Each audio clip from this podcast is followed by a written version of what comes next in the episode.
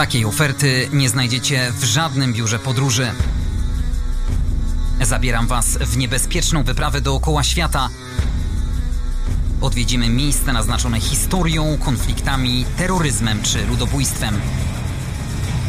Zapraszam na podcast Jak nie zwiedzać świata. Andrzej Gliniak, szampany się chłodzą, bo jubileusz tuż, tuż. Dziś 49 odcinek, którego patronami są KANS, czyli Karkonoska Akademia Nauk Stosowanych w Jeleniej Górze, POSBET, profesjonaliści z branży konstrukcji betonowych oraz Entrak, europejski lider wśród dostawców części do maszyn budowlanych. Zachęcam do subskrybowania konta podcastu na YouTube oraz Spotify, a także odwiedzania i lajkowania strony Jak nie zwiedzać świata na Facebooku, gdzie możecie obejrzeć m.in. zdjęcia moich gości z ich pasjonujących podróży. Czarny ląd się za nami stęsknił, więc dziś Afryka. Kolorowe, pachnące, różnorodne. Smaki i widoki zapierają dech w piersiach. Maroko, o którym powie nam Dawid Wojciechowski. Dzień dobry. Dzień dobry, witam. Działa jako fotograf, DJ, podróżnik, lubi aktywność, uprawia crossfit, narty, snowboard, kocha też jednoślady, a jego ostatnia z dwóch wypraw do Maroka odbyła się właśnie na motocyklu. W ogóle zaczęło się od tego, że pierwszy raz trafiłem do Maroka trochę z przypadku. Tym razem byłem teraz niedawno drugi raz w Maroku. Pierwszy raz to byłem po prostu na Wyspach Kanaryjskich i byłem tam w pobliżu i tak trochę te wyspy mi się znudziły, bo są dosyć małe. I tak sobie, tak sobie myślałem, kurde, co tu zrobić? Miałem kilka dni wolnych i widziałem, że o kurde, są bardzo tanie loty tutaj do Maroko, no bo to w sumie jest rzut peretem z Wysp Kanaryjskich do Maroko. No to tak sobie po prostu od czapy poleciałem do Maroka. Wypożyczyłem samochód i przez tam kilka dni zwiedzałem Maroko. E, I na tyle mi się spodobało, szczególnie góry, wysoki Atlas, e, także pustynia, że stwierdziłem, że muszę tu jeszcze raz e, wrócić, ale motocyklem. Jakie miejsca widziałeś w Maroku? Zacząłem w Agadirze, potem dalej w kierunku pustyni Sahara, czyli przez Łuzezart i dalej na południe do małej Mm, wioseczki, można powiedzieć, Mhamid na południu Maroka, gdzie tam to jest już blisko granicy z Algerią. Tam już zaczyna się właśnie pustynia. I potem e, po pustyni pojechaliśmy na północ przez e, Tingir i Wysoki Atlas e, i dalej aż do Fezu, co jest który jest bardzo ciekawym miastem. Myślę, że jeszcze będziemy o tym trochę potem rozmawiali więcej o Fezie. I po Fezie w sumie wróciłem mm, do Marrakeszu i stamtąd miałem lot powrotny do, do Polski. Marrakesz, czyli jedno z najbardziej komercyjnych miejsc w Maroku. Tysiące turystów, e, zgiełk, gwar, e, wszechobecni naganiacze i wysokie ceny. Ja byłem w Maroku kilka lat temu i Czerwone Miasto, jak nazywa się Marrakesz, nie przepadło mi do gustu. Trochę podobnie. Jest dosyć barwny, jest dosyć e, różnorodny, ten targ i tak dalej, ten główny plac. Elfna. Jest, jest ciekawy, jak ktoś tam pierwszy raz wjeżdża. Aczkolwiek po tych moich wyjazdach y, po Maroku, to taki, miałam takie trochę wrażenie, że to jest takie trochę na pokaz i bardzo dużo turystów dla turystów, takie trochę skrzywiony obraz tego, tego Maroka i takie nie wiem, tak trochę jakby w teatrze, no takie nie, nie do końca autentyczny ten, ten Marrakesz, nie przekonywał mnie tak. Wizytówką Marrakeszu jest y, wspomniany plac Elfna, od y, kilkunastu lat wpisany wraz z całym zabytkowym centrum Marrakeszu na listę Światowego Dziedzictwa UNESCO. Życie tętni tam praktycznie całą dobę. Na placu co wieczór odbywa się wielki targ. Gromadzą się kuglarze, bębniarze, muzycy, e, zaklinacze węży, samozwańczy uzdrawiacze. Nie przejdziesz w zasadzie kilku metrów, żeby nie podszedł do ciebie Marokańczyk i czegoś ci nie zaproponował. W sumie, no, to nagabywanie to jest bardzo powszechne w kulturze marokańskiej, to jest wszędzie, ale w Marrakeszu to jest jeszcze kolejny level, tak. Co ciekawe jest też, że yy, Marokańczycy często nie potrafią rozróżnić jak gdyby Europejczyków. E, to jest ciekawa taka perspektywa, jak się to widzi po prostu z, z innej strony, tak? My tutaj, nam się wydaje, że my się tak bardzo różnimy, nie wiem, Polacy od Finów albo od Hiszpanów, a często było w Maroko tak, że dla nich to jesteśmy jak gdyby ci sami, tak? Oni nie potrafią często nas po prostu rozróżnić. E, nieraz spotkaliśmy się z tym, że oni nas pytali, no skąd jesteś? Mówiliśmy, no to zgadnij. A oni, nie wiem, Niemcy. E, jak to Niemcy? No, rozmawiacie jak Niemcy, nie? Jak? No, no właśnie język, tak brzmi po niemiecku. Dla mnie no totalnie oburzenie. No jak to, kurde, polski brzmi jak niemiecki, a dla nich to widocznie to jest polski, niemiecki, czy to fiński, czy to hiszpański. No, no chyba, że rozmawiają po francusku, czy po hiszpańsku, bo czasami e, Marokańczycy właśnie tymi językami e, potrafią rozmawiać, ale no... to jest takie trochę dla nas, dla nas, dla mnie mm, dosyć dziwne. Ale jest tak, jak mówiłeś, że często, często ma się takie odczucie, że oni widzą, a to jest po prostu klient, nie? Nie spotkałem się tam z bezinteresowną pomocą ze strony Marokańczyków. Za wszystko żądali opłaty pytając choćby o to, gdzie można dojść. Co prawda mile odpowiadali, ale potem od razu pojawiało się to kluczowe słowo many, many. Ba, nawet y, miałem taką sytuację, że dał mi się we znaki podczas y, zwiedzania odcisk i potrzebowałem zwykłego plastra. Poszedłem do przychodni, no i zostałem skasowany przez pielęgniarkę kwotą e, kilku dolarów. No, w dużych miastach, szczególnie w Marrakeszu, to bym się z tobą zgodził, ale mm, nie zgadzam się, jeżeli chodzi o całe Maroko i zawsze i wszędzie, bo szczególnie w tych miejsc, miejscach, gdzie jest mało turystów, gdzie jest rzadko, to rzeczywiście można spotkać ludzie, którzy są po prostu życzliwi i od tak, i po prostu bardzo mili, chcą ci pomóc, z tobą porozmawiać i nie chcą żadnych pieniędzy za to. Kolejnym bardzo komercyjnym punktem w Maroku jest Fez, jedno z największych zachowanych średniowiecznych miast arabskich. Ty omijasz szerokim łukiem takie miejsca, a jednak Fez zrobił na tobie duże wrażenie. Hmm, komercyjne, ale ale z drugiej strony interesuje mnie, ciekawi mnie to, że fascynuje mnie to, że to jest dosyć autentyczne, bo um, oni tam wszystko na miejscu wytwarzają, albo większość tych, tych towarów, tak? Tam to nie jest tylko taki targ i bazar, gdzie się rzeczy sprzedaje. Tam ludzie rzeczywiście mieszkają, żyją w tym, yy, w tym wielkim labiryncie. Yy, całe życie tam spędzają i tam mają też swoje warsztaty, gdzie różne rzeczy wytwarzają. Czy to te słynnie garbarnie, gdzie po prostu tworzą jakieś torby i ubrania skórzane, ale też y, metalowe warsztaty mają, no wszystkie tam, dużo, dużo tych rzeczy po prostu są rzeczywiście na miejscu robione, więc jest to dosyć ciekawe i, i to jest jednak starodawne i oczywiście to jest na sprzedaż, ale nie tylko też dla turystów, tam lokalci też robią zakupy, też tam przyjeżdżają. W sumie w każdym, w każdym miasteczku marykańskim jest jakiś bazar, jest jakiś targ i to jest takie normalne. Do niedawna jeszcze nawet w Polsce może było w wielu miejscowościach jakieś takie bazary, targi spotkać. No teraz coraz częściej mamy jednak e, takie komercyjne galerie. No tak to tam działa, no a ten fest to jest taki stary, to ma taki moim zdaniem trochę charakter mieszany. Częściowo dla turystów, owszem, ale mi się wydaje, że to też jest po części po prostu też takie autentyczne. Wspomniana Medyna w Fezie jest wpisana na listę Światowego Dziedzictwa UNESCO. No, jest przeogromna. Jak się tam wchodzi, to się w ogóle ja czułem jakieś bajce o Aladinie czy coś takiego, bo ta cała, e, no, ta arabska mm, architektura, te ozdobienia.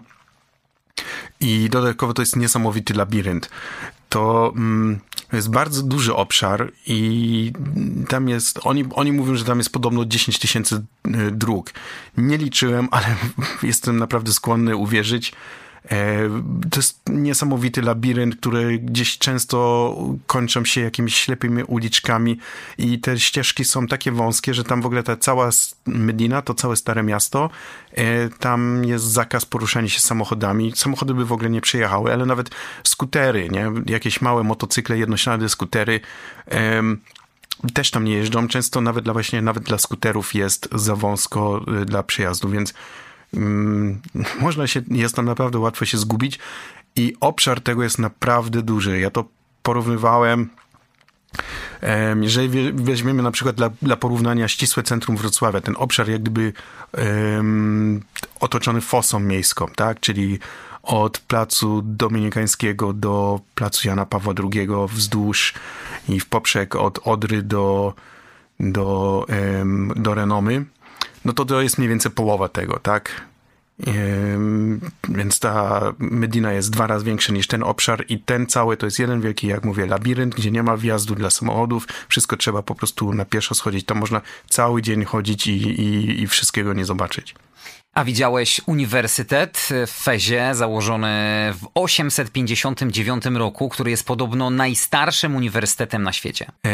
samego uniwersytetu nie widziałem. Widziałem stare meczety, i co jest ciekawe, właśnie wracamy do tego tematu autentyczności. Mówię, tam ludzie żyją, tam są na, przykład szkoła, szkoły i przedszkola, tak? Tam przechodzisz, tutaj są jakieś tam bazary, gdzie tam ludzie sprzedają swoje rzeczy, zaraz obok jest jakiś, nie wiem, szkoła, gdzie po prostu można czasami wprost z ulicy zajrzeć do sali, widzi się, że tam dzieci siedzą, uczą się z nauczycielami, coś tam książki czytają, recytują. No to jest takie mówię, no takie, mam, ma się wrażenie, że się jakoś wróciło z 500 lat do średniowiecza, jak to w dzisiejszym świecie jakoś takich, takich miejsc już jest mało. A jakie wrażenie zrobiła na tobie najstarsza na świecie garbarnia? No, jest niesamowite. W ogóle jest trudno ją znaleźć, y, bo mówię, to jest jeden wielki labirynt i to jest bardzo fascynujące, ale nie chciałbym tam pracować. Tam trzeba sobie wyobrazić, że tam jest niesamowity smród w ogóle, bo yy, no to, to jest tam jest ciepło i to są skóry zwierzęce, które się suszą pod otwartym powietrzem, czyli yy, no, nie ma tam jakiejś, nie wiem, chłodni czy czegoś. To jest wszystko robione w jakiś sposób właśnie pradawny. Oni to, mm, tą skórę wytwarzają chemikaliami, nazwijmy to naturalnymi, czyli tak naprawdę to są jakieś odchody gołębi i jakieś barwniki naturalne i oni to wszystko trzymają w takich glinianych, wielkich naczyniach i, i chodzą po tym. I to wszystko mówię, to, to się rozkłada po części, to, te skóry się suszą, te, te wszystkie te, te inne, te chemikalia, to jest niesamowity smród.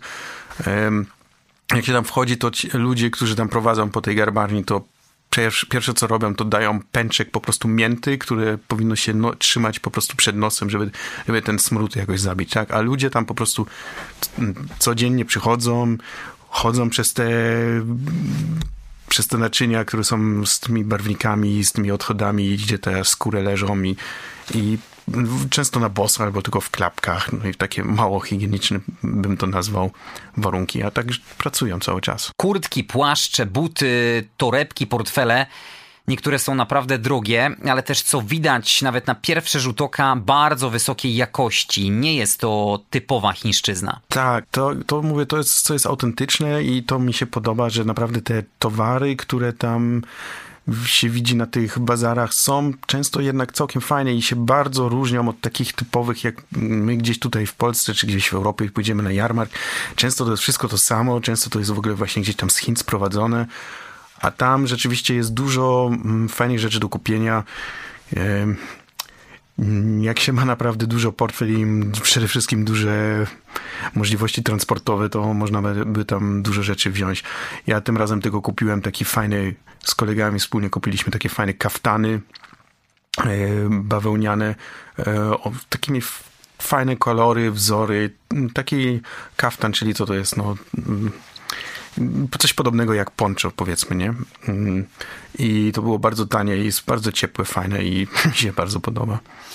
No potem jak e, jechaliśmy przez te góry, gdzie jeździliśmy tam między kozami, owcami, baranami i tak dalej i w ogóle tam było bardzo, bardzo trudne warunki, tam było mnóstwo kurzu, wiatr, um, więc taka no naprawdę fest, trudna wyprawa.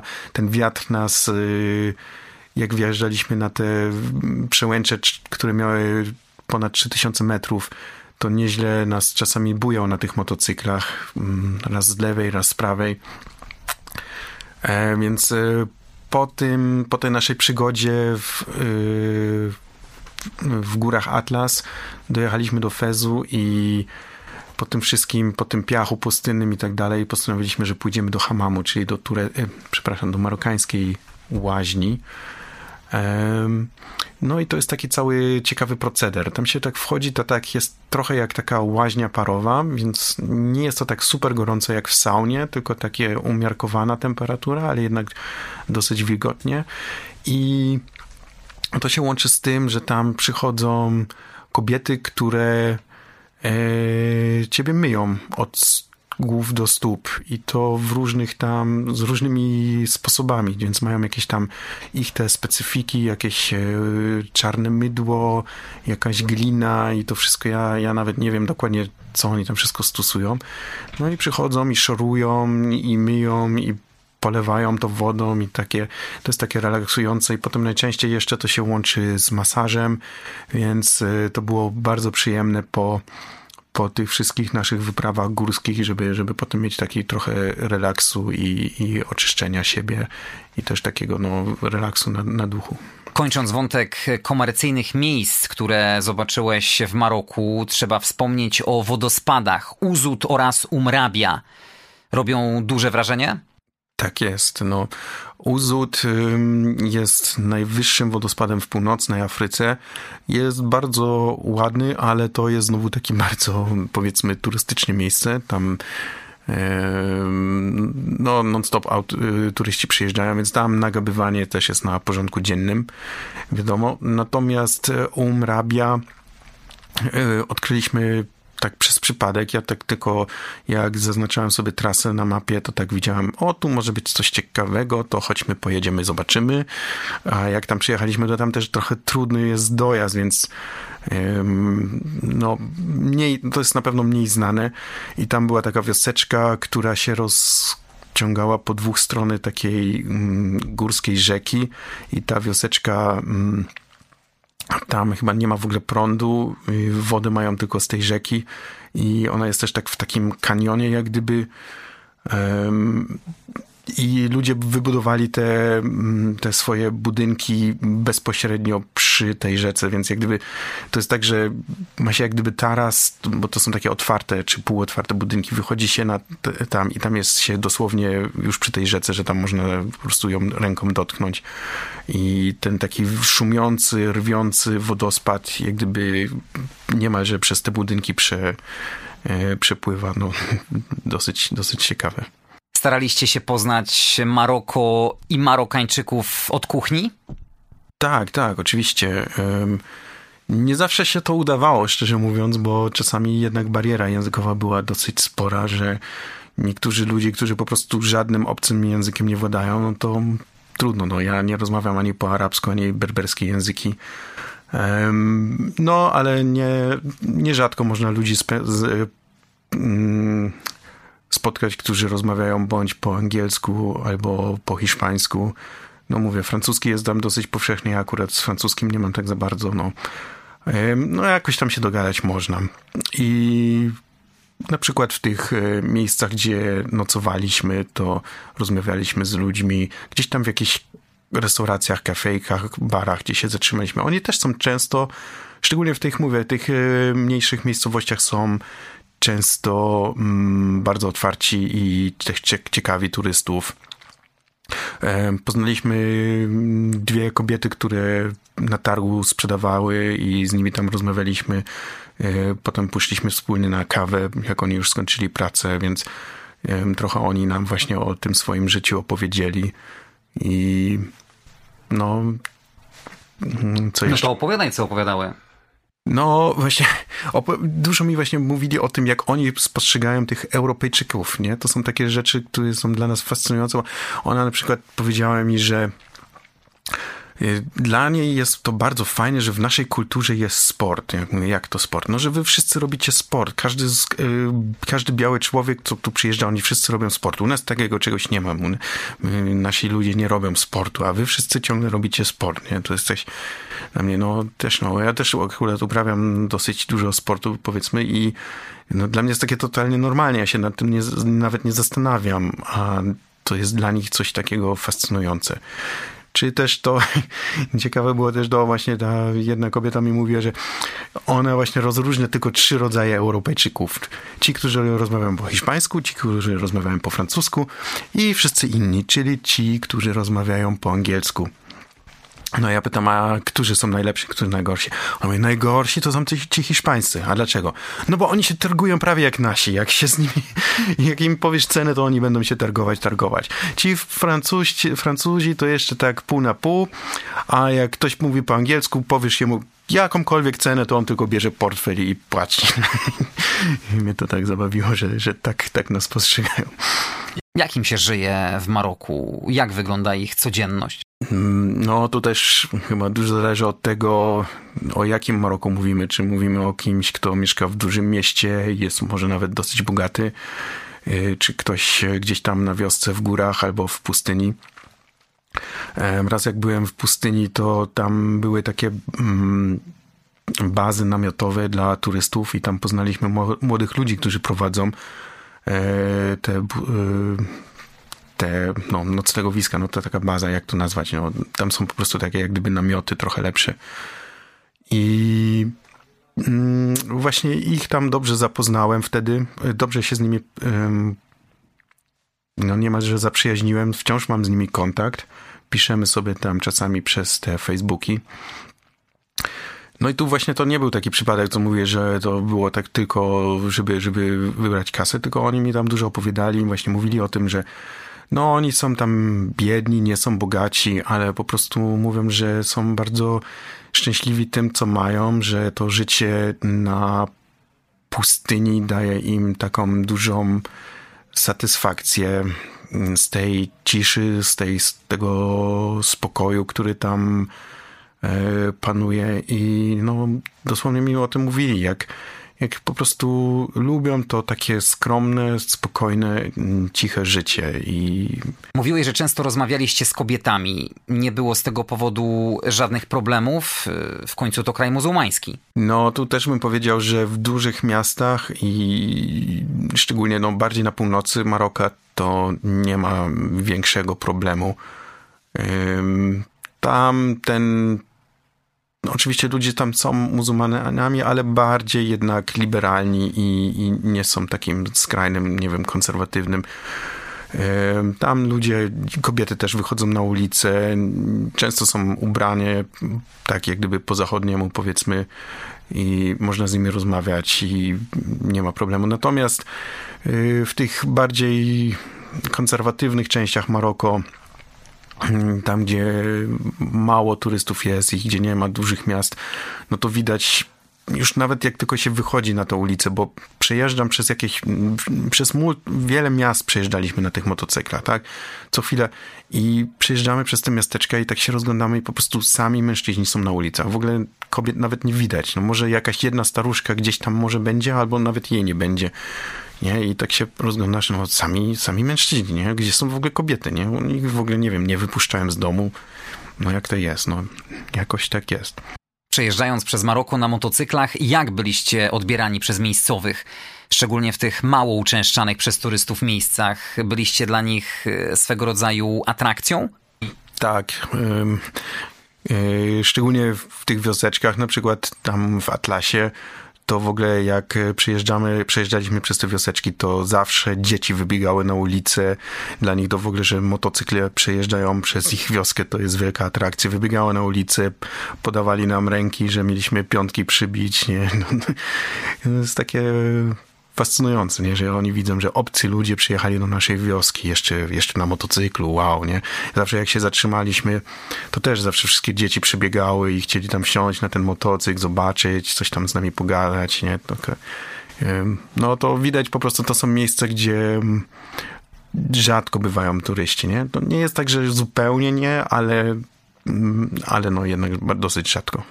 Pokonaliście setki kilometrów po marokańskich drogach. Jak oceniasz ich stan? To też taka podpowiedź dla tych słuchaczy, którzy chcieliby na przykład wypożyczyć auto. No, bardzo różnie. Mają trochę autostrad, ale te autostrady to głównie są na północy i zachodzie i łączą główne miasta Casablanca, Rabat, Fez. Um, ale ta sieć autostradowa nie jest tak rozbudowana na cały kraj, tylko właśnie raczej tylko tam między tymi głównymi, chyba, chyba też do Marrakeszu jedna prowadzi. Um, Poza tym jest taka sieć dróg krajowych. Te drogi krajowe są takie, można powiedzieć, w miarę ok, tak podobne może jak, jak nasze krajówki, może trochę gorsze, ale nie tak, nie aż tak źle. Ale jak się zjedzie już z tych dróg krajowych, tych, które są oznaczone jako drogi krajowe, no to tam, tam może być dosłownie wszystko. Szczególnie w górach albo w pustyni. To Mm, często są duże dziury w asfalcie, albo tego asfaltu w ogóle nie ma, są tylko jakieś żwiry. No, czy po prostu to są czasami tylko takie lepsze drogi utwardzone, takie gruntowe. Więc no, jak się lubi właśnie takie trochę trudniejsze warunki, wyzwania, to może być ciekawe, ale jeżeli ktoś e, nie jest przyzwyczajony do prowadzenia pojazdów w takich warunkach, no to może mieć trochę stresik jednak. Jakieś nietypowe zwierzęta spotykaliście po drodze? Um, oczywiście wielbłądy, um, małpy. Tam um, w Maroko są małpy berberskie, chyba tak się nazywają. E, one występują tylko w północnej Afryce oraz w Gibraltarze co jeszcze widziałem, osły i, i no, wszystkie takie rzeczy, takie zwierzaki, które, które na wioskach są, czyli osły, konie, jakieś tam kury, wiadomo. Nie widziałem dzikich, ale podobno są skorpiony, no i też węże. Tylko, że my byliśmy akurat w takiej porze, to było właśnie raz, to był teraz listopad, innym razem to byłem w lutym, czyli to tak bardziej już, bardziej zima i podobno wtedy te, te takie zwierzęta nie są takie aktywne, więc e, rzadkie, rzadziej można ich spotkać. Często można się tam natknąć na kontrole policyjne? No, jak pierwszy raz jechałem, pierwszy raz byłem w Maroko, to od razu w pierwszy dzień dostałem od razu mandat, nie? um, powiedzmy zasłużony, bo to nie był taki drogi, no bo jechałem nieco szybciej, no to takie, takie tak jak w Polsce, w takim miejscu, Nieco gdzie... szybciej, czyli ile? Nie wiem, to było tak, że akurat to było tak, że była droga krajowa, akurat był wjazd do miast, miasta, gdzie były jakieś ograniczenia, 70, 60 i z górki się zjeżdżało. Ja już hamowałem, ale nie wyhamowałem na tyle, ile powinienem i miałem tam, nie wiem, z 15 kilometrów może, czym, no nie więcej niż 20 ponad tego. No i tam już stali z radarem, nie? Um, i checkpointy tam też są, więc policja jest Mm, tam bardzo widoczna. Mm, w każdym mieście są takie jakieś checkpointy, gdzie mm, zatrzymują ruch i kontrolują. Natomiast y, zauważyłem, jak pierwszym razem byłem tam i poruszałem się samochodem wynajętym, no to oczywiście miałem marokańskie tablice, no to właśnie raz mnie tutaj radarem skontrolowali. Znaczy te checkpointy nie za bardzo, ale właśnie często kontrolują tych. Ale teraz drugim razem, jak jechaliśmy motocyklami, to mimo, że tych, tych checkpointów mijaliśmy mnóstwo, ani razu nas nie zatrzymali. Ja mam wrażenie, że oni jednak bardziej mm, Marokańczyków kontrolują, a turystów nie za bardzo. Więc no mówię, dostałem ten mandat, no ale dobra, czego się czepiać? No jechałem trochę szybciej, więc to nie było jakieś, że to było akurat tam wymyślone. Um, więc tak nie miałem jakichś e, nieprzyjemnych przygód z tą policją, nie? A mi się wydaje, że tak właśnie też dbają o to bezpieczeństwo, żeby tam turyści czuli się pewni. Całą wyprawę po Maroku mieliście szczegółowo zaplanowaną, czy raczej postawiliście na spontan? Nie, no szczególnie jak jadę motocyklem, to mieliśmy tylko taki ogólny zarys, że, że chcieliśmy, chcemy na pustynię pojechać i że chcemy w góry pojechać. No i mieliśmy dwie daty, czyli datę promu do Maroko i datę promu z Maroko i tyle. I resztę to była taka improwizacja. A to szczególnie właśnie jak się podróżuje mm, trochę poza utartymi szlakami, yy, motocyklem offroadem, to trzeba mieć dużo, powiedzmy, elastyczności, bo zawsze może się coś wydarzyć, bądź ze sprzętem, bądź że droga była jednak trudniejsza niż się wydawało i dłużej zajęła, albo też czasami na odwrót. Wydawało się, że może to będzie jednak trudny odcinek, a okazał się dosyć łatwy i się szybciej zajęło, więc z tego względu raczej nie planuję tak już z góry na co dzień, tylko takie punkty, które chcę się zwiedzić i po prostu na co dzień, na bieżąco planuję noclegi. Z reguły to po prostu tak robię, że jak już jest takie popołudnie, że zostały może 2-3 godziny światła dziennego do, do, do jeżdżenia, to wtedy już mniej więcej wiem, ile jeszcze jestem w stanie dzisiaj wyjechać i wtedy wyszukuję gdzieś tam przez e, Airbnb albo Booking jakiś nocleg. Spaliście też u miejscowych rodzin. Jak wygląda takie typowo marokańskie mieszkanie? Zaskakujące jest to, że często to z zewnątrz wygląda strasznie biedne, zaniedbałe. Obskurnie. Obskurnie, tak. A jak się wchodzi środ do środka, to niemal jak w pałacu. To kilkakrotnie mieliśmy coś takiego, że, że to z zewnątrz to wygląda jak, nie wiem, jakieś getto, jakiś po prostu taki mur, po prostu bez żadnych ozdób, bez niczego, jest po prostu tylko no a czasami ma się wręcz, wręcz wrażenie, że to może się zaraz zawalić, a w środku się chodzi, wszystko jest ozdobione w marokańskich stylach no jest taki bardzo duży kontrast między tym, jak to na zewnątrz i na wewnątrz wygląda. Tam do tych rodzin, gdzie my trafiliśmy, to było takie powiedzmy no średnia klasa, więc to nie odstawało jakoś szczególnie od tego, co my znamy w Europie, więc mieli tam wiem, wyposażoną kuchnię z jakimiś gadżetami, z lodówkami, z, z telewizorem i tego, więc to było takie no, współczesne. Tak, tak. No bo mówię, no Maroko jest naprawdę bardzo różnorodne i, i trudno czasami uwierzyć, że się jest w tym samym kraju, bo to czasami to 50 kilometrów różnicy między dużym miastem, gdzie jest jakaś cywilizacja taka współczesna, a gdzieś górami, gdzie ludzie żyją w jakichś szałasach tymczasowych, pasterach. No, w takim miejscu akurat nie nocowaliśmy. Podczas waszej e, podróży mieliście też możliwość porozmawiania z tą rdzenną e, ludnością marokańską, czyli z Berberami. Tak. No wydaje mi się, że też oni właśnie są taki bardziej gościnni, co najmniej oni tak też mi się przedstawiali. Berberzy mm, to nie są, e, nie są Arabowie, tak? Arabowie przyszli tam w średniowieczu, nie wiem, gdzieś tam z 600-700 lat w naszej erze, czyli w jakimś tam, nie wiem, siódmym stuleciu i podbili mm, w sumie Berberów i odtąd mieszkają tam jak gdyby wspólnie, równolegle, ale ci Berberzy Właśnie mm, Arabowie to bardziej w tych dużych miastach i w centrach, a Berberzy bardziej na tych wioskach, szczególnie w Atlasie i na pustyni, to tam jest jak gdyby 90% Berberów. Oni mają własny język, który w ogóle nie ma niczego wspólnego z arabskim. E, stosują też właśnie własny alfabet. E, no i mają nieco inną, odrębną kulturę. Są nieco jaśniejszy, w sensie, że czasami mają rude włosy, czasami mają niebieskie oczy. Też takiej ciemnej karacji raczej, ale, ale jednak, jednak jak gdyby odrobinę jaśniejsi są od, od Arabów i no, przez wieki tam były różne takie jakieś konflikty też między Berberami i Arabami, bo tam różnie się z nimi układało, raz lepiej, raz gorzej.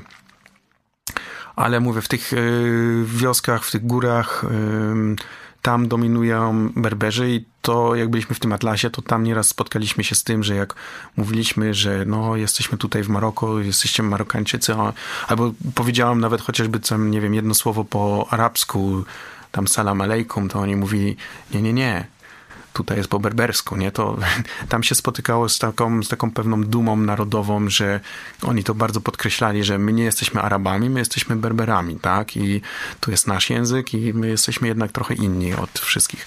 A tak naprawdę Berberzy to też nie jest jeden naród, tylko tak naprawdę jest ich kilka plemion, więc to jest tak jakbyśmy powiedzieli, że to są Słowianie, tak naprawdę Berberzy też się różnią, oni mają kilka różnych języków. W Maroku używa się głównie, głównie Tamazghid i to jest takie jedno plemię.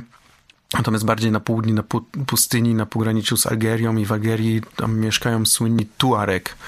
I no to też jest plemię berberskie. No jest jeszcze ich kilka, kilka kolejnych tych plemion berberskich. Cały czas podkreślamy tą różnorodność, te kontrasty, jeśli chodzi o Maroko.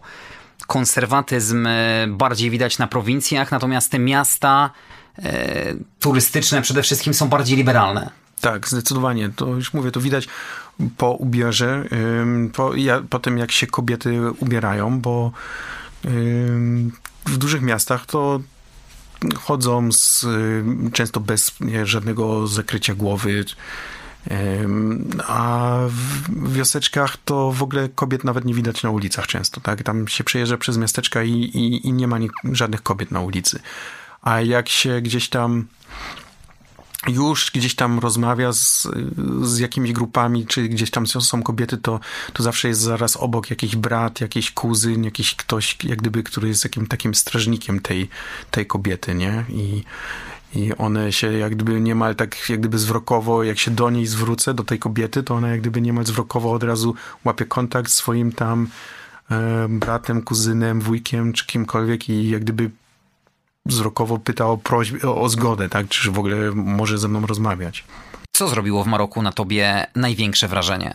No chyba, nie no, jest kilka rzeczy. Tak jak mówiłem, te, e, te bazary w dużych miastach, szczególnie w Fezie, mm, ta ogrom po prostu tych wszystkich zapachów i kolorów, to jest wszystko takie bardzo zmysłowe, tam mają te jakieś własne kosmetyki marokańskie, których tutaj nie ma, jakieś tam ich perfumy, ich jakieś e, środki do higieny i tak dalej, i tak dalej, przyprawy, mm, herbaty, no i te wszystkie rzeczy, które tam sprzedają, tak, które są bardzo fajnie ozdobione no i to jest wszystko, mówię, w takim stylu arabskim, który jest jednak bardzo inny niż nasz, więc to, to robi wrażenie.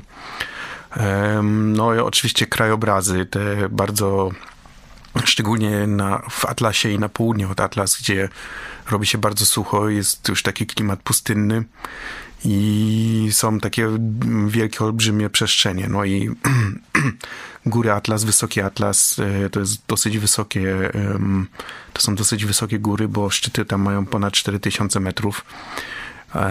Jak się tam wjeżdża i w niektórych miejscach to są też, nie ma żadnych e, miejscowości w pobliżu, i, i, I tam jest bardzo sucho, więc czasami to wygląda jakby to była inna planeta, tak? Jakby to było na Marsie dosłownie. Tam jest dużo, mm, dominują kolory takie czerwone i brązowe. Nawet to... mówi się na Maroku, że to jest czerwone państwo. No. Czerwone miasto, Marrakesz. Tak.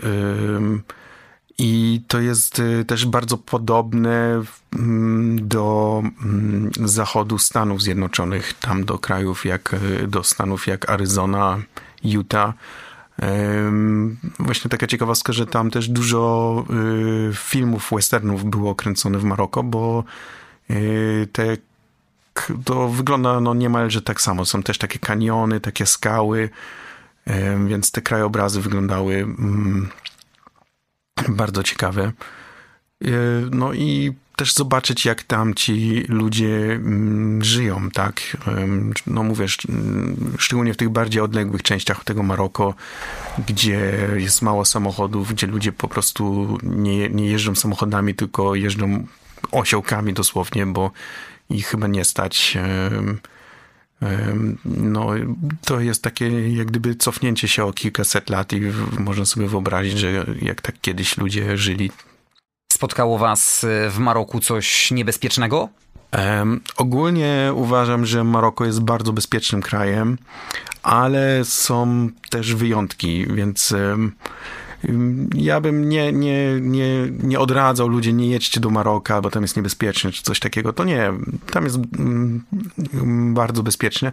Natomiast właśnie znowu ten słynny Marrakesz, tak? Bo to jest takie właśnie centrum, gdzie wszyscy turyści przyjeżdżają i to jest tam nagabywanie i tam to nagabywanie to czasami już może się przerodzić w taką pewną formę już agresję, takiego agresywnego, więc groźnego nagabywania, gdzie po prostu ci grożą no ja raz taką miałam sytuację, że tam były, były jakieś tam dwóch młodych chłopaków i oni chcieli nas koniecznie odprowadzić po tych labiryntach tam, po tej Medinie. Ja im mówiłem, że ich nie potrzebuję, bo zwykle to wystarczy w Maroku. Jak oni tam cię, tobie coś pro, proponują, że ej, ci coś tu pokaże, to wiadomo, oni będą potem chcieli skasować. Zwykle to wystarczy, jak się po prostu stanowczo, ale mile mówi, że nie, dziękuję, nie potrzebuję, do widzenia, cześć, ale miło było no normalnie wystarczy, ale u nich to nie wystarczyło, tak? Oni dalej za nami chodzili i tego, i tego i w końcu w pewnej chwili jak gdyby zablokowali nam drogę i mówili, musicie nam zapłacić, nie, za nasz, za, za to, że was tutaj oprowadzamy. Nie, nie zapłacę, nie chciałam, mówiłem, że nie będę i w ogóle nie chciałam, chciałam was, nie. No to się robili tacy agresywni już chcieli, no grozili mi w, powiedzmy tak, posturą, że, że chce, chcieli mnie pobić, ale jak zauważyli, że jednak nie dam się zastraszyć, to jednak odpuścili, nie. E, mój znajomy też był niedawno w Maroku i on ma też jakąś tam historię właśnie w Marrakeszu, gdzie wymusili na niego haracz za jego samochód, który gdzieś tam zostawił i potem, żeby odzyskać ten samochód, to musiał e, ludziom tam haracz zapłacić. Te ciemne karty w historii placu Elfna, Marrakeszu, a w zasadzie całego Maroka to kwiecień 2011 roku. W mieszczącej się przy placu popularnej restauracji Argana doszło do zamachu bombowego. Przebrany za turystę terrorysta pozostawił w restauracji gitarę wypełnioną materiałami wybuchowymi, którą następnie zdetonował zdalnie. W zamachu zginęło kilkanaście osób, w większości turystów. Powiązany z Al-Kaidą zamachowiec został skazany na karę śmierci. Był tam chyba z 4-5 lat temu też jeszcze jeden przypadek, gdzie dwie turystki zostały ścięte przez niedoszłych e, ludzi z e, z państwa islamskiego. No, chcieli tam, to byli jacyś bojownicy, którzy chcieli dołączyć do państwa islamskiego, ale ich potem też służby dwa dni później już tam schwycili i, i, i tą całą ich e, bandę wszystkich tam zaresztowali i skazali. No, wydaje mi się, że tam policja i, i, służby bezpieczeństwa jednak działają. W innych krajach to może być trochę inaczej. Nie chcę generalizować i wrzucać wszystkich do jednego worka. Nie powiem jednak, że Marokańczycy są wyjątkowo sympatyczni, a przede wszystkim pomocni. Nieprzyjemna sytuacja spotkała mnie na lotnisku w Marrakeszu. To był ostatni dzień pobytu, odlatywałem do Polski. Co prawda przyjechałem na ostatnią chwilę i do końca odprawy było zaledwie kilka minut, to na miejscu już nikogo nie zastałem, bo według ich zegarków było chwilę po czasie. Do odlotu samolotu było jeszcze blisko dwie godziny, a jednak mimo wielu próśb i gruźb na całym lotnisku nie znalazła się żadna życzliwa osoba, która mogłaby mi i chciała przede wszystkim w tej sytuacji pomóc, musiałem na ostatnią chwilę kupować bilet na inny lot. No tak, ale były też, mówię, przejawy. Wiem, o czym mówisz, na pewno nie, nie, nie neguję, że tak nie jest, ale mówię, że można tam jednak różnych ludzi spotkać. Mówiłem już o tych ludzi z, z, tej, z tego obozu na pustyni. Pamiętam, że też wielokrotnie w, w miejscach, gdzie się zatrzymaliśmy, na jakieś Airbnb czy jakieś tam podobne, to tam nas bardzo, bardzo mile witali, bardzo serdecznie, dawali nam jedzenie. Jak nam czegoś zabrakło, to jeszcze więcej dostawali, do, do, dostawiali do stołu. Um, bardzo nas serdecznie witali, żegnali. No, byli naprawdę że mili, autentycznie. Czuliśmy się po prostu um, bardzo bardzo sympatyczni byli ludzie, tak? Czuliśmy się bardzo dobrze u nich. Zawsze tam nam, nas częstowali tą herbatką. Raz spotkaliśmy też w górach pana, który mm, jeepem takim offroadowym e, był w tym Atlasie i no on chyba był właśnie z Casablanki, jeżeli dobrze pamiętam. No, skoro my byliśmy trochę offroadowcami tylko na motocykla i on, on, miał, on miał akurat y, wkręt na samochody terenowe, no ale był jakiś tam wspólny temat i też tam gadaliśmy. On dał nam dużo potem właśnie wskazówek, gdzie, dokąd pojechać, gdzie, które miejsca tam jeszcze warto, jakie drogi um, warto zobaczyć, gdzie tam możemy znaleźć nocleg i tak dalej.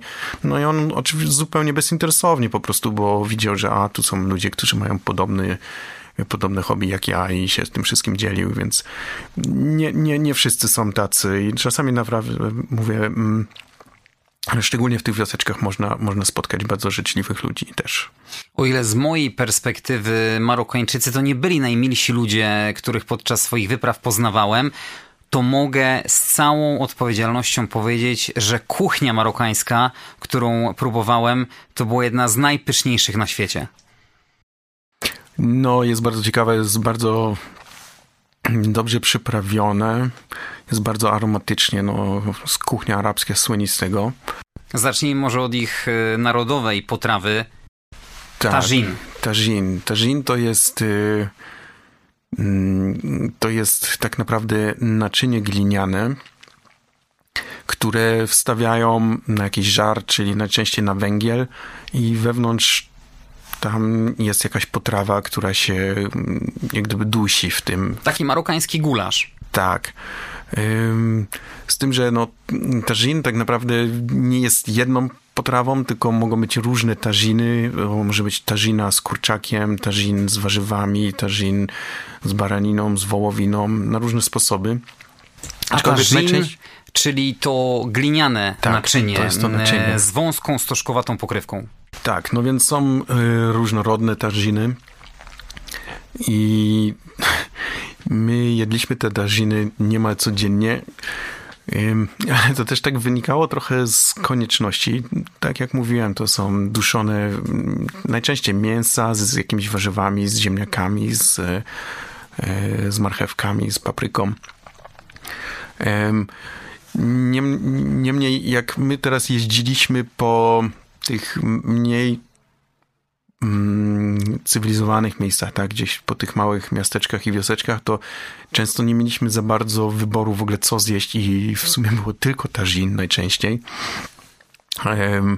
Bo coś innego jest, jak się jest w dużym mieście, jak Marrakesz albo Casablanca, no tam są duże restauracje, gdzie można dużo różnych rzeczy spróbować ale tam na tych wioseczkach to zawsze mieliśmy tażin i praktycznie codziennie jedliśmy te tażiny, które no, na początku były całkiem fajnie, ale już tak po dwóch tygodniach codziennie, no co będziemy dzisiaj jedli? A no tak, no tażin, no wiadomo, to już tak trochę nam zaczęło się to przejadać.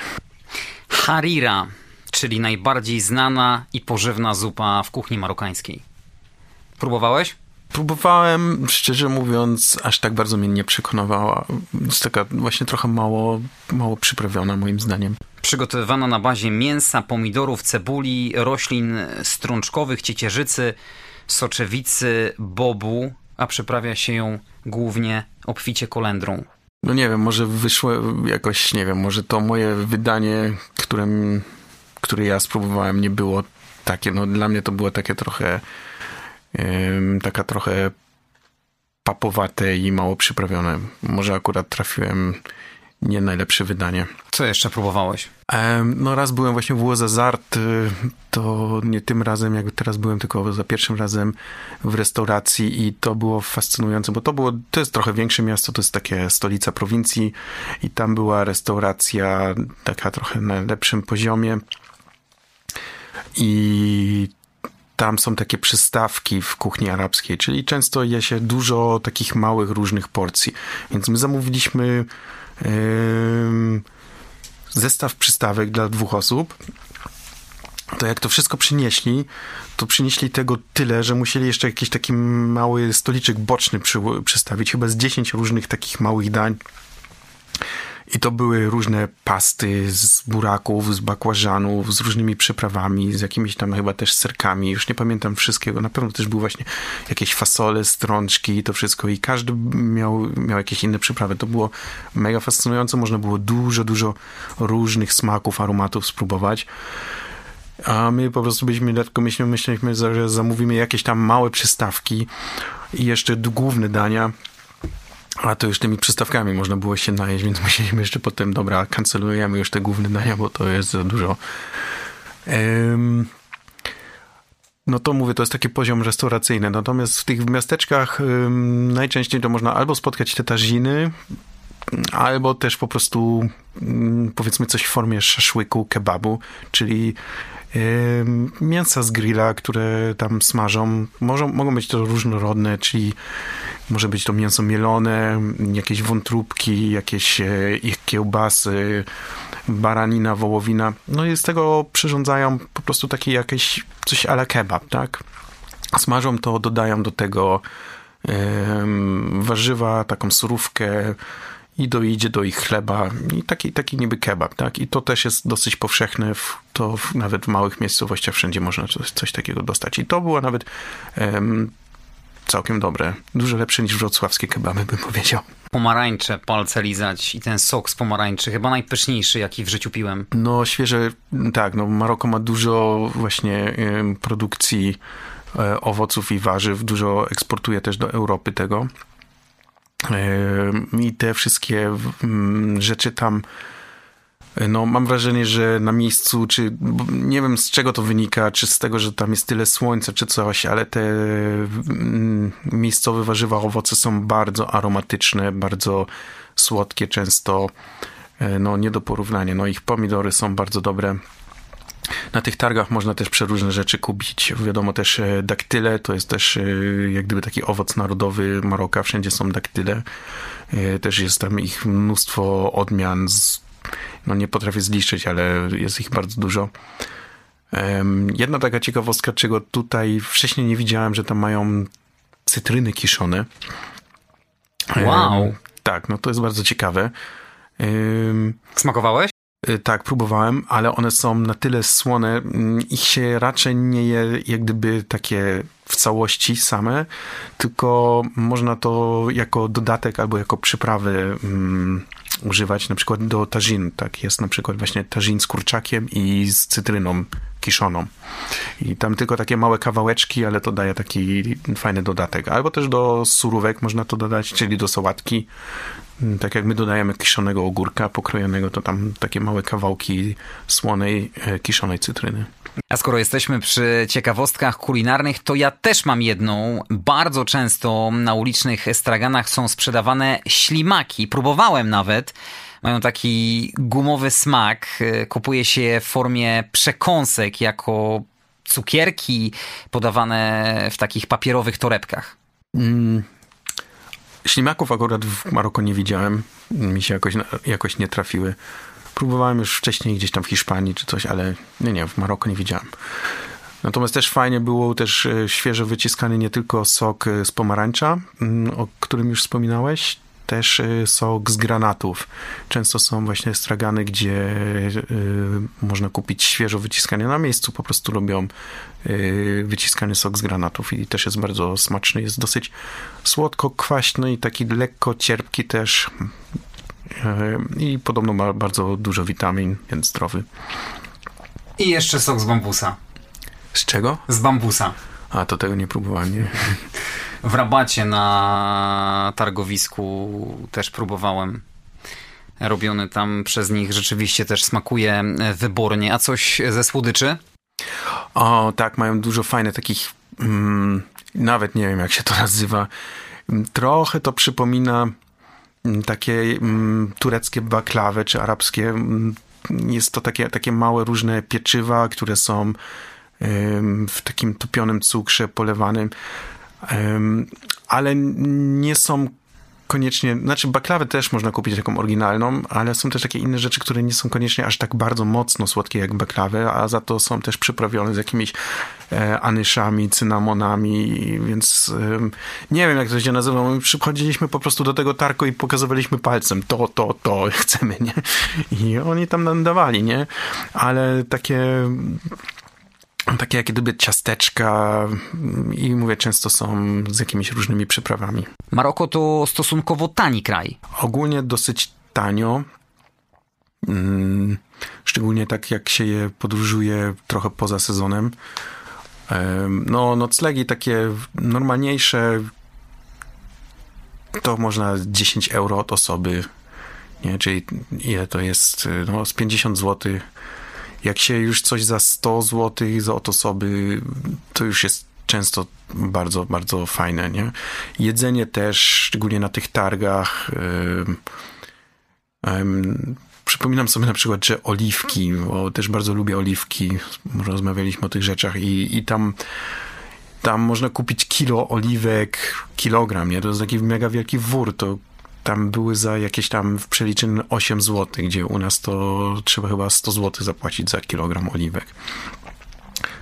Też te w restauracjach, no jest, jest, y, nie wiem, bym tak powiedział, w przybliżeniu o połowę taniej, a też dużo rzeczy, wiadomo, to też jest tak, że trzeba się targować. Może w restauracjach niekoniecznie, ale na pewno na tych wszystkich targach, czy jakiekolwiek inne usługi, no to trzeba się targować. Tak jak już wspominałem, oni wiedzą, że ludzie z Hiszpanii to się targują, a inni biali ludzie to niekoniecznie. E, nie każdy, nie każdy to lubi, ale mogę sprzedać jednego jeden sposób, jak, jak się fajnie, jak fajnie można wytargować. Mianowicie to wygląda tak, że trzeba gdzieś podejść, ale to się tylko sprawdza, jeżeli naprawdę chce się to kupić, tak? Jeżeli naprawdę jesteś zainteresowany czymś. Chcesz to kupić, podchodzisz, sprzedawca widzi, że jesteś zainteresowany, więc zaczyna się gadka, on chwali swój towar i mówi tam jakąś cenę. No i tam się tam trochę mówi i zaczyna się targować i jeżeli nie, ma się, nie osiągnie się tej ceny, której się chce osiągnąć, no to się mówi, dobra, dziękuję, to jeszcze, no może jeszcze wrócę i się po prostu wychodzi, tak? I w tej chwili, jak się już opuszcza ten stragan, no to wtedy on mówi, no dobra, dobra, dobra, to, to powiedz mi, ile naprawdę chcesz zapłacić. I wtedy jest jak gdyby druga runda negocjacji, więc trzeba po prostu okazać zainteresowanie, a potem, potem się trochę wycofać z tego, to wtedy jednak trochę mięknieją. Natomiast e, ci, tak jak mówisz, no, to jest nagabywanie, ale oni mają też ten handel i, i, i, targowanie się we, we krwi i zawsze próbują ten swój towar zachwalić i pokazać i chodź, zobacz, dotknij tego i tak dalej, i tak dalej. I oni mają, są bardzo wyczuleni na to, czy ktoś jest zainteresowany, bo naprawdę wiele razy było tak, że przechodzę przez te jakieś stragany, jak się tylko patrzę wprost, jestem zdeterminowany, że nie chcę nic kupić, idę po prostu wprost przed siebie, to tak nie zaczepiają. Ale jak gdzieś tam tylko puszczę oczko na jakieś tam, nie wiem, przyprawy czy coś i oni to, to oni momentalnie to wychwycają i, i widzą, o, on się na, na moje rzeczy spojrzał. To już wyskakuje i mówią, chodź, zobacz, jakie że fajne rzeczy mam, chcesz spróbować, chcesz powąchać, chcesz dotknąć, tak. Więc trzeba być jak nie chce się kupić, to nie, nie można się wahać, bo jak się tylko zawaha, a może bym to kupił, no to, to już cię mają, tak. Podejść tylko na dosłownie kilka chwil, a czasami zostajesz tam kilkadziesiąt minut. No, no tak, i jak ktoś.